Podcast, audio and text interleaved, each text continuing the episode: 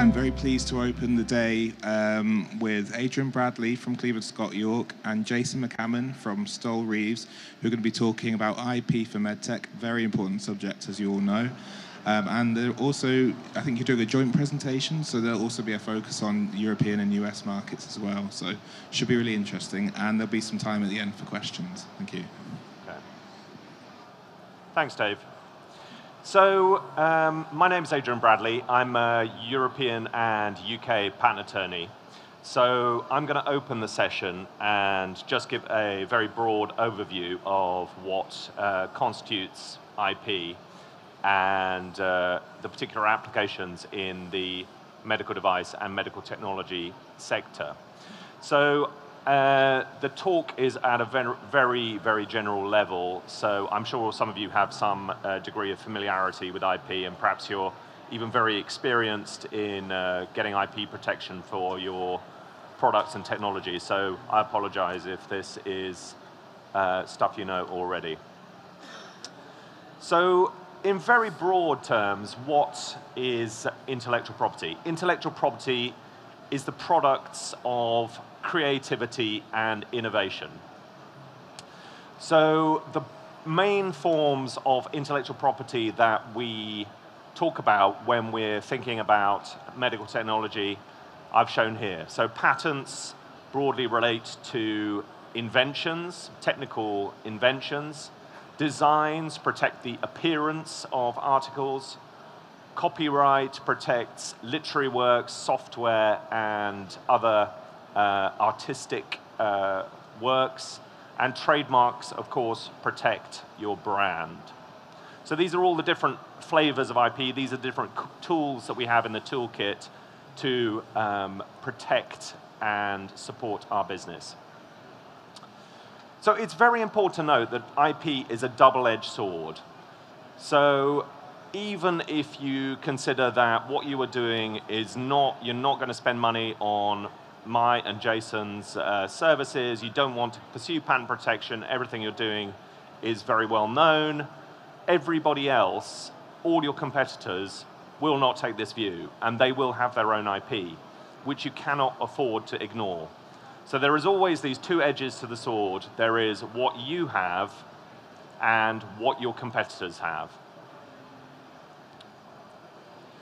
So this is the main purpose of um, a freedom to operate exercise. So you must be sure that the activity that you are planning or what you are proposing to undertake or what you are seeking investment to do does not infringe a valid intellectual property right that is owned by someone else. Otherwise, that is kind of a showstopper for your business, um, for your business plan.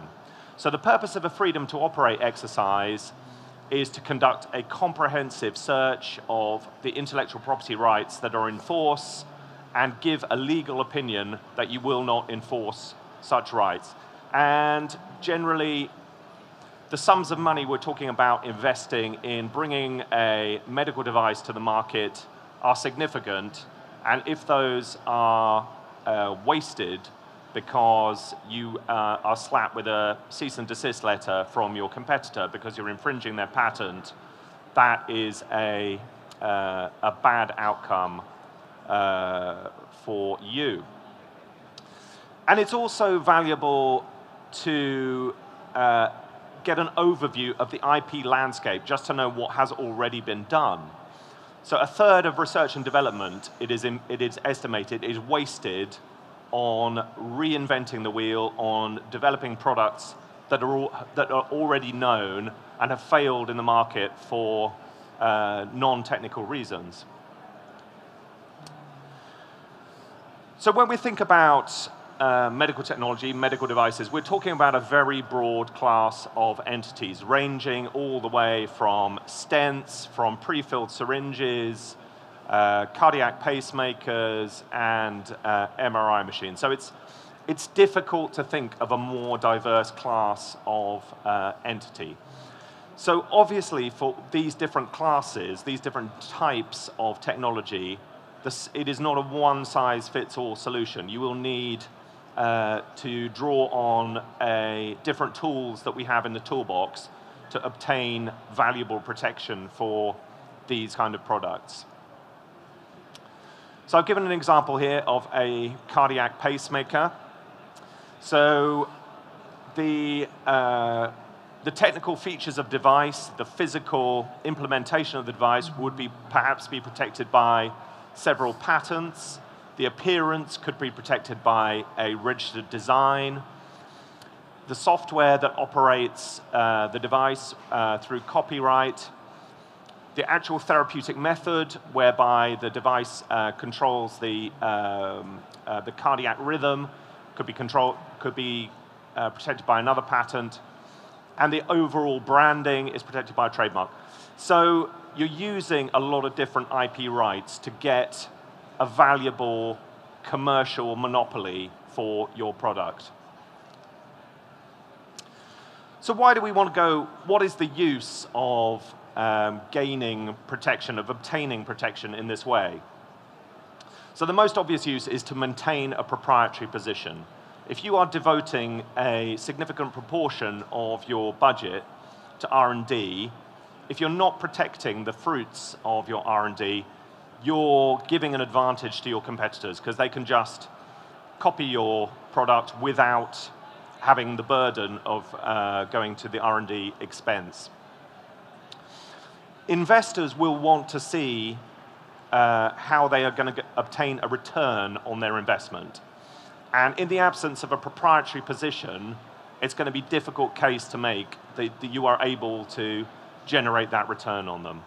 And when you're seeking money for uh, seed funding or your first round of institutional investment, that will be one of the first questions you're asked. What is your IP position? And it creates a valuable licensing opportunity.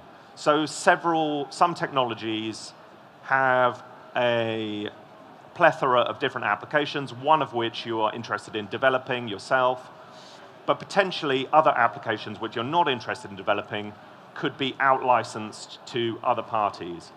And also, IP is a very international, um, it's a very international thing. So if you're interested in your domestic market, perhaps you're going to market and launch yourself in your home market, but it might be worth considering uh, licensing to, uh, to someone else, exploiting in a market where, you're, where you don't have the financial muscle to enter. And you've got to think about your, your eventual exit as well. If you're, a, it depends on where you are. If you're a startup, then if you're looking to be acquired, then the IP is, a, is an asset for the business that is recorded, and uh, it's a very valuable component of uh, the goodwill of the business. So for the rest of uh, my 10 minutes, I'm just going to focus on patents, which I think are the most familiar and the most widely used in the medical device sector. So these, in general, protect inventions. So these are a technical solution to a technical problem. So they don't concern themselves with the appearance or uh, other aspects of, uh, of the device. And a patent is a monopoly, so it gives you the right to exclude others from working your invention. And this is generally conducted, uh, is generally drafted by a professional, uh, a patent attorney, who is skilled at taking what you have done and generalizing it to such an extent that it gives you a valuable monopoly and doesn't allow your competitor to work around what you have done. I don't want to get into the nitty gritty of the law, but broadly, an invention must be new in that nothing like it has been seen before, and it must be inventive in that it solves a problem in a way that is not obvious. So normally what we, uh, a very common way to proceed is to initially file a patent application in your home jurisdiction. For example, here in the UK, I would file a UK application. And this plants your flag in the sand. At that date, your your patent is judged against the state of the art, whether it is new and inventive. And there is an international system which is very widely used, which enables you to uh, draw on what you filed on in that initial application and get protection wherever you need. And generally, as we're going along this timeline, uh, the expense increases uh, quite dramatically. But the idea is that the expense is de deferred by about two and a half years.